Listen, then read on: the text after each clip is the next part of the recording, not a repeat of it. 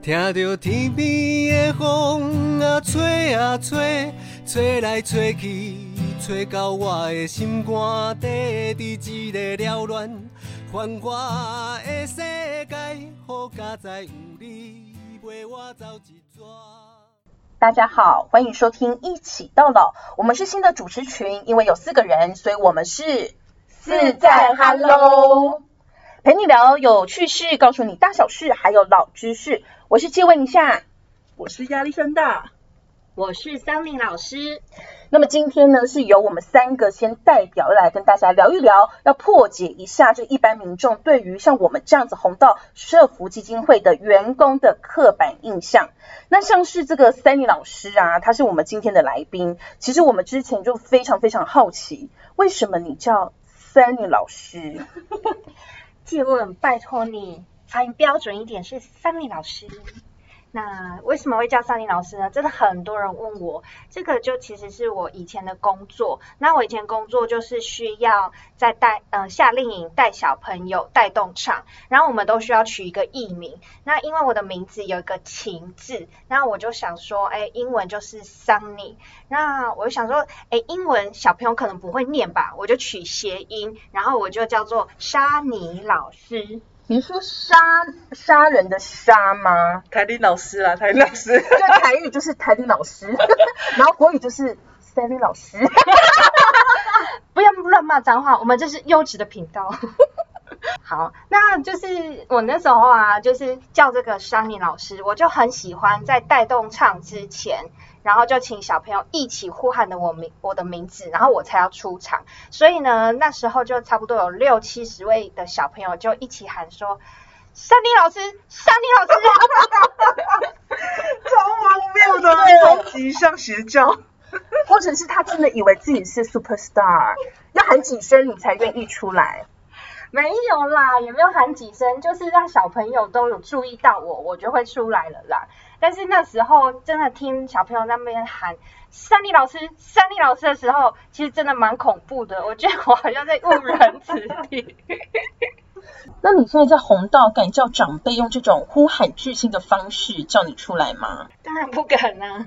那现在都怎么叫？我就说，嗯，各位伯伯阿姨，大家好，我是谁谁谁。很有礼貌，礼貌，很有礼貌。那听说这个压力山大，他之前也做过各式各样很多不同的工作。你以前做过什么？我在学生实习的时候就做过很多比较是服务性质的工作，像是麦当劳啊、饮料店啊、广告业务这些这样。那正式毕业之后就做演唱会，然后之后就来红道当企划了这样。那有时候回想到那个做服务业服务业时期，都会觉得有一些很莫名好笑的事情。因为其实服务业，我之前自己学生时期打工过，是真的很多 OK。山大有遇过吗？有，我跟你讲，从就从那个在麦当劳打工时期来跟你说，真的是包山包海的多。对，像之前因为我年轻的时候就比较叛逆，然后有穿那个舌环，然后因为舌环其实你打完之后，你的舌头会肿胀大概一个一个礼拜这样子。然后那阵子我其实讲话都是大舌头，吃东西也不好吃。然后那时候我最常站的就是德来树的一窗，就是在大家会去荧幕点餐前的下一个那个小姐这样子。然后那时候就有客人。来啊！然后我们习惯性第一句话就是会先做一个促销啊，就是说，我这时候就说，天灯，请问今天要不要来个丁大滴嘴宝呢？大舌头！我跟你讲，先生说啊，什么？就是有点生气、不耐烦这样，然后我就又再重复一次，电灯，要不要来一个丁大滴嘴宝呢？反正就在一个。很曲折的状况下完成那一次点餐，就是他一直听得很吃力这样子，然后来到我的结账窗口的时候，他就脸很臭，然后到呃最后去取餐的时候，他真的是忍不住就大客诉我说：“你那个小姐讲话是不清不楚，不知道在干什么这样子。”然后内心就想说：“到底大舌头错了吗？”但是其实听起来很可怜，他竟然还要客诉你。对呀，我就想说啊，你就不能包容一下？不过我们自己内部就也就笑笑的看待这件事情，也没有太多的什么惩处啦，所以就还好这样子。那你还有什么其他比较印象深刻的吗？我还想要再分享一个我们的那个一样先生，就是他每次来的时候呢，我们一样就是正常，就说先生，请问今天要来要点来点什么这样子，然后就会说一样，我就说嗯，不好意思，请问一下一样是什么呢？他就说冰二水买送一，生气哦，生气的语气，然后不耐烦哦，然后就想说谁谁会一定要知道你要喝什么这样子？结果后来嘞，后来他又去了第二个窗口客诉我，我又再度被客诉，只因为我不知道他的一样是什么。我觉得真的是蛮无奈的。而且我觉得各行各业啊，你没有尝试过，真的都不知道他的辛苦面在哪里。真的，哎，那借问你之前是是做什么工作？要不要跟大家分享一下？我以前做的工作呢，就是大家是打开电视啊，然后就是可以看到那个新闻台各各台不一样新闻台的那个新闻记者。那其实新闻记者，我觉得蛮多网友或是一般民众对我们也有一些很多刻板印象，或是一些歧视。像是毕毕竟网友就很爱在网络上就是讲说，就是不不努力读书，长大当记者，或者是呃国小毕业就可以当记者。我觉得他们就是很喜欢酸记者，但是我在这边想要讲的是，记者这个工作啊，他真的很辛苦，就像是我们自己看到的那个与恶的距离里面，他其实。真实呈现，我觉得应该有百分之八九十很像。其实就像这样，里面的主管就是那个样子，然后承受的压力就是那个样子。因为记者他随时随地都要跟时间赛跑，因为我们是像我之前待是二十四小时的新闻台，不是说只有午间的新闻或是晚上的新闻，它是二十四小时都要有新闻，所以它新闻量很大。然后我们要承受很大的压力，是你要一直提供新闻稿单给主管。然后像譬如说，哦，我我报了这个稿单，你不是报了就没事哦，就是主管就会说你这个很鸟哎，再找，那你就得再找，然后你就是要找到他满意为止。然后像之前就是像我们有新人的同事，他就比较没有办法承受这样的压力，他真的是当场就是会哭出来哦。而且以前就是以前的主管都比较凶，他真的是看到你稿子啊，他直接把你叫进办公室，把那个稿子直接。就摔到你面前，说你写这什么烂东西等等的，然后你一直在赶时间。譬如说，我现在赶这个两点的新闻，马上要赶三点的、四点的，所以我觉得记者的工作就是压力很大，然后短时间内你要赶出新闻来，然后呢要承受主管给你的压力。所以我觉得大家就真的不要再骂记者了，真的，我觉得记者真的太辛苦。对，然后我想分享的是，像我之前当记者的时候，很多人都会问我说，哎，有没有比较特别的经验或是印象深刻的？我自己印象蛮深刻是，呃，多年前呐，在高雄的大寮监狱，不知道大家有没有印象，还是蛮轰动的。那时候就发生了有受刑人他劫狱的事件。然后那个时候呢，其实大概是傍晚的时候，我记得好像是约莫四五点吧。然后那时候我们四五点就是我们记者在赶稿的时间，我们就正在办公室噼里啪啦那边赶稿啊。然后那时候就是我们电办公室都会有电视墙。还会播各台的那个新闻，我们要监看。然后那时候我们就想说，哎，天哪，怎么会有这个最最新快报？就是发生劫狱事件。然后我们每个人在台中的那个同事在那边讲说，哎呀，高雄今天要求那怎么发生这么大事件？一定就是有人吃凤梨啦，因为每次只要吃凤梨，真的。会变变有很旺，你知道生意人要吃凤梨，因为很旺。可是记者千万不能吃凤梨，因为新闻就病变口口口来。然后我们想说，哎，一定有人吃凤梨，然后还在那边想说，啊，高雄就是要看他们怎么怎么报道干嘛的。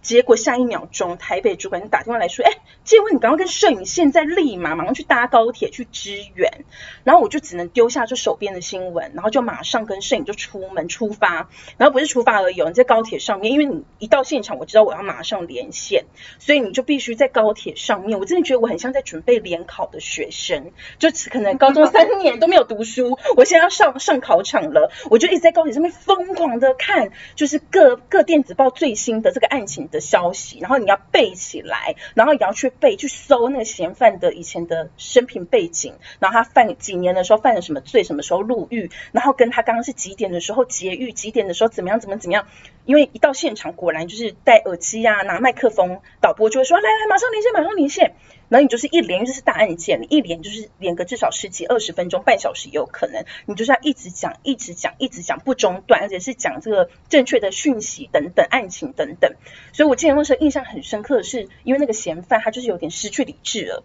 然后他就拿枪，还有很多那个枪，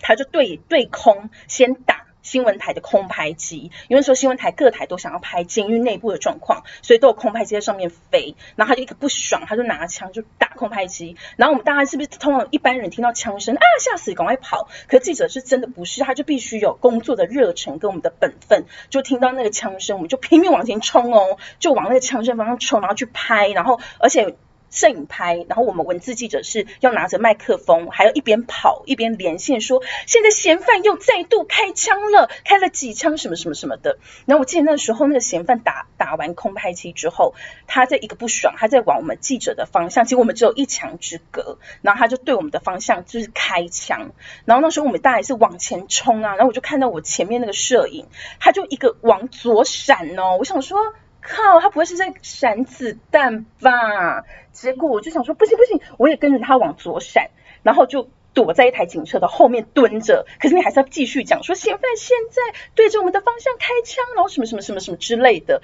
然后我想说，靠，我那我那真的是第一次，这么久以来第一次觉得我的生命受到威胁的一次。而且我那天工作整整二十四小时，从早上八点一路工作到隔天的早上八点多，才打到回府回台中。我觉得讲到他这个连线的事件，我突然想到那个呃，金文之前有跟我们分享一个很有趣的连线的场域哈，好像是在计程车上面，那是怎么样一回事？因为其实记者他是在 everywhere 都要连线，不只是计程车，可能你在厕所或是哪里都需要连线，因为一旦有很突发的，比如说凶杀案或是一些天灾人或很突发的、很紧、很紧急的，就是。台北的这个长官，他就等不及你到现场，因为需要路程嘛，所以他就会要直接你有一点资讯之后，他就会打电话直接从台北的副控打电话给你，然后就跟你说来三二一连线，然后你就要讲话，然后他就会把你的声音直接就是播放出来，就是电视上面大家都听得到这样子。然后那时候我就记得很多次啊，这种经验太多，就譬如说哦有个凶杀案，然后我就要出门了啊，有时候我们采访车不够，就必须搭那个计程车，然后就一坐上计程车，然后台北就会打马上打电话说，请问你。你现在可以连线吗？然后我说可以，可以，可以。然后因为他们很急，就各台都不想输，不想输别台，就想要抢快。然后我就会说可以，可以，可以。然后他就会说好，来来来，五秒钟连线，来五四三二一。然后我就开始讲话。然后可是我搭的是计程车，我就记得我很多次吓到计程车司机，我就。在他后面，坐在他后面，我说：“好了，主播各位观众，现在记者所在位置就在凶杀案的现场。刚刚有一名真心女子，她持刀杀死自己的老公。然后我跟你讲，这个司机傻眼哦，他想说啊，他就会转过来，微微转过来，想说傻眼的表情看着我，想说啊，什么凶杀现场？啊，不是迪外计程车吗？喜欢这样 K 笑啊？对，我觉得他好像觉得我发疯了，然后我还是得继续讲。”我就是一直一直巴拉巴拉一直讲爱情，然后最后说再把取景镜头交还给 Pony 主播，他一定觉得我发疯，这个人是不是有记者梦？不老明星梦，你不老记者梦？对，他就会傻眼，就就转过来看我一下，就诸如此类很多，就是你在任何场合，或者是你可能在路人旁边，你也开始连线，然后旁边人说，哎。这人在干嘛？那我觉得听众可能会很好奇，就是呃，借问之前从在这个新闻工作业从事这么多年，那为什么会想要从这么快、这么快速的那个呃行业转到社服团体来？因为毕竟我们的 tempo 跟新闻业一定是差很多，比较慢一点点。对，因为我自己是从一毕业，我是读相关科系，一毕业之后我就去当记者，所以就是我其实没有做过其他的类型的工作，我就是做记者大概将近十年，其实时间蛮长的。然后我得老实说，记者他真的是一个没有生活品质的工作，因为我们一天工时大概十二小时嘛，那一整天你都呈现非常 rush 赶时间，然后肾上腺素飙高的一个状态。我真的老实讲哦，一整天下来，你有时候连上厕所时间都没有，你连尿尿都要用。好的，所以就这样，今年累月下来，十年，我的身体的健康出了蛮大的问题。然后我就很认真的思考要转行的这个事情。那我就想说，其实我年纪也有了，年纪蛮大的，所以我想说，转行一定是要找一个自己喜欢、有兴趣的工作，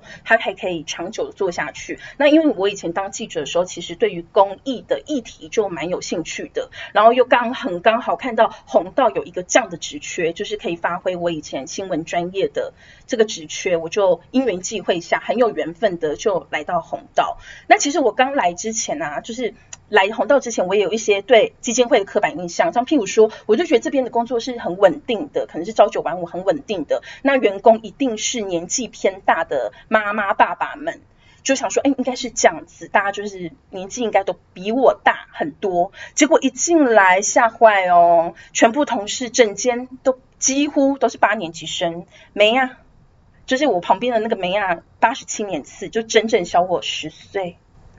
对，我觉得红道很特别，是就是我们的呃工作人员的年龄层都是比较年轻的，然后我觉得也这样，也是因为这样子，所以我们在很多设计方案上面都会比较，我觉得比较有趣，然后比较有活力这样子。哎，那这样子借问你在红道的工作内容啊，你会觉得会跟你以前差很多吗？你都是做些什么？像是很多我的以前的记者朋友，或者是我一些亲朋好友啊，他们知道我转换跑道之后啊，他们就会想说，哎呀，那你现在去红道，是不是每天都要陪那些阿公阿妈去散步啊、吃饭呐，或是要照顾他什么的？我就说不是不是，这个是我们第一线的照顾秘书在做的工作。因为其实，在我们红道里面有很多专业的职位，像我们有照顾秘书啊、社工啊、负责企划或是方案的人。那其实像我的部分的话，就是针对我们新闻媒体进行广宣的部分，就是我的工作，就是我是这个部分的专员。那我的工作内容就是针对我们的红道的服务方案去写新闻稿，然后办记者会。也要针对我们红道的脸书、IG 啊，去写感人的或是很棒的服务的贴文故事。那当然这些东西就是平常要花时间，我也要实际去参与这些活动跟服务，去采访跟拍照，然后去挖掘好的故事，或者是透过询问我们的社工、志工啦，来搜集这些资料库。那平时我也要处理一些公关危机的事事件，或者是平常我要维系好跟这个新闻媒体记者比较良好的关系。那其实我相信大家也很好奇，像刚刚做过那么多工作山大，他在红道是负责什么样的职位？突然被 Q 到，而且说在红道压力山大，感觉好像真的在红道的工作压力很大哦。其实不是，我觉得帮忙澄清一下，就是为什么？我讲一下为什么我叫压力山大哈。因为其实我来红，我在红道已经就是七年嘛，我之前都在做企划工作，那也是跟借问一样，就是呃因为身体的一些因素考量，所以转任到行政职的工作这样子。所以因为我的个性啊，就是比较追求整齐跟那个规矩啊，所以我一来到。在地的服务处的时候，就开始从他们的工工空间呐，一些物品的收纳，到整个行政流程，就是做了一个蛮大的重新的规划这样子。所以在这个之下呢，我就我就我就有同事，他曾经跟我说，他。呃，晚上做梦的时候，他梦到跟我当室友，然后只是因为他在家里东西没有收好，或是他在长辈回来我们家里玩的时候忘记跟我说，然后他就很怕被我骂。那我听到的时候想说，到底我给大家平常多大的压力？所以我就索性干脆叫做压力山大。对，不过我觉得转任行政职的。那个工作之后呢，我真的觉得行政也很不容易啊，就是他处理的事情真的是包山包海哈，从各大大小小的行政文书处理文书的那个事务啊，然后财产的管理啊，物资收发、职工招募，到我们办公室有同仁大便马桶 大便太硬冲不下去，我还要去通马桶哦，这种各种疑难杂症都要包进来。对，那像最近疫情的关系啊，其实各界的善心人士捐了非常多物资来给我们。我真的不夸张，我真的觉得山大很像我们服务处干妈店的老板娘，因为就是真的很多物品，然后物资，然后他都要每天，那时候几乎每天他都要推推车，然后下去楼下搬物资，对不对？对，然后我觉得其实蛮感谢社会大众在这个疫情期间都还有想到长辈的需求，然后会主动打电话的来问我们需要什么，所以在我们在疫情期间有募集到非常多的物资，可以给这些不便外出的长辈们这样子。那我自己想要特别分享的是，呃，在收这个物资啊，我在做物资管理的这个过程当中，最印象深刻一件事情是我曾经就是。呃，在某一天就收到了一件包裹，它打开是二手衣物，有男生的，有女生的。然后男女生的就是那种呃洋装啊，很 bling bling，然后很闪亮的那一种连身洋装。然后男生的话就会有一些二手的那个贴身衣物，其实就是内裤啦，二手的。然后我那时候其实有蛮好奇的，问的那个呃。捐物的人就是回拨问他们说，哎，为什么会想要捐这样子的物品？这样子，然后因为我觉得捐物捐物人他们其实就保持着一个爱惜的心态，就是想说，哎，这些他先生现在穿不到，可是他觉得好像还可以穿，所以他想要做捐赠。那我也就进一步也是跟他们就是。回馈说，因为其实像呃这样子的洋装啊，或者是呃有穿过的贴身衣物，我们都比较不太适合再提供给长辈。一个是说呃那样子的衣服长辈穿起来可能就没有那个合适性，然后另外一个考量是卫生性的部分。那所以跟捐物人讲完之后，他其实其实也可以理解就是我们的考量这样子。所以呃我觉得就是蛮建议大家未来如果有想要捐赠物资的时候，都可以先打电话到你想要捐赠的那个社服团体。会这样分享的原因，其实是因为我们在几年前好像就是有受赠那个氧气钢瓶。那氧气钢瓶这种东西，它是比较适合呃重症的长辈。那红道有在做的居家的服务呢，其实针对的长辈比较不是这一类型的。然后所以呃我们对这方面的这个。氧气氧气钢瓶的需求其实是比较没有的，所以后来呢，也有人提醒我们说，这样子氧气钢瓶，如果你要摆放在你的单位里面，是你是要去取得一些呃资格嘛？我我不确定可不可以这样说啊，但是就是不适合是放在我们单位里头的，所以后来这个东西我们就把它转赠给我们邻近友好的护理之家。所以因着这样子啊，所以会真的很建议民众。在想要捐任何物品之前，都可以先询问一下社福团体有没有这样的需求。一方面也可以让你们的就是东你们想要捐赠的物资可以发挥的效益会比较大。其实我一直都蛮佩服可以做行政工作的人呢，因为我觉得他琐事很多，然后包山包海的，难怪你的名字叫压力山大。所以我给大家压力山大，其实应该自己压力也很大。那现在就来问一下我们的来宾桑尼老师，我不管大家好不好奇，我就想问你在红道是做什么的？听说是社工。是，那我不知道大家了不了解社工的工作内容到底是什么？那我本身其实就是在呃社工工作中，也常常遇到有人问说，哎，请问你是？然后我就说我是社工，然后他们就会说，哎，那你有薪水吗？那你就他以为是志工。对，没错，很。最常会混淆的就是社工跟志工。会搞不清楚。那其实社工的工作呢，我觉得有点像是就是我们为服务的长辈客制化服务。那我们会从去呃长辈的家里去访视他，跟他聊一聊，去了解他各方面的状况。然后回来之后呢，我们会写访视记录，被各种访视记录追着跑。因为访视记录里面我们就写的蛮详细的，会去呃写长辈他的各方面状况，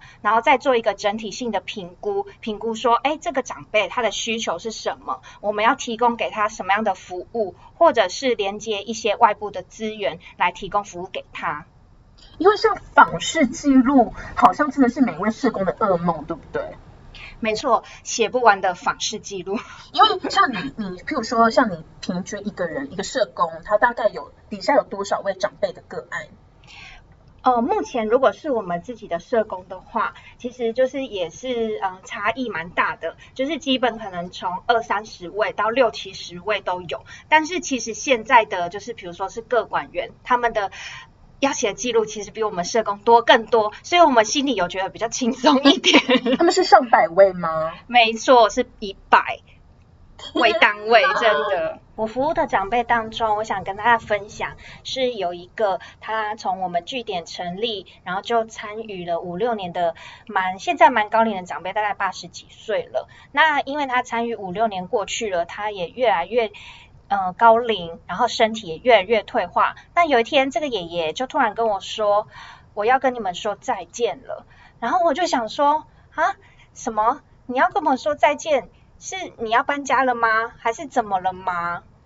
然后爷爷就说，因为他其实是用走路来我们据点参加活动，所以他每一次走来的时候，其实都已经差不多要呃中午一点了。那他就觉得呃对大家很不好意思，然后也觉得可能心理压力蛮大的。然后我就跟爷爷说。爷，其实你参加据点也那么久了，跟大家也都很熟了。那要不然这样好了，以后你还是随时想来据点的时候都可以来。那我们也不收你的费用。那之后如果你想来的时候，你就慢慢走，当做运动，然后来据点可以跟大家一起聊聊天，然后一起上课或者一起运动这样子。那后来现在爷爷其实在疫情期间以前，他大概两三周就会来一次，然后找找老朋友这样子。那其实这个爷爷啊，他平常的日常生活他是自己一个住，然后他其实经济方面也蛮弱势的，所以平常我们只要有一些物资，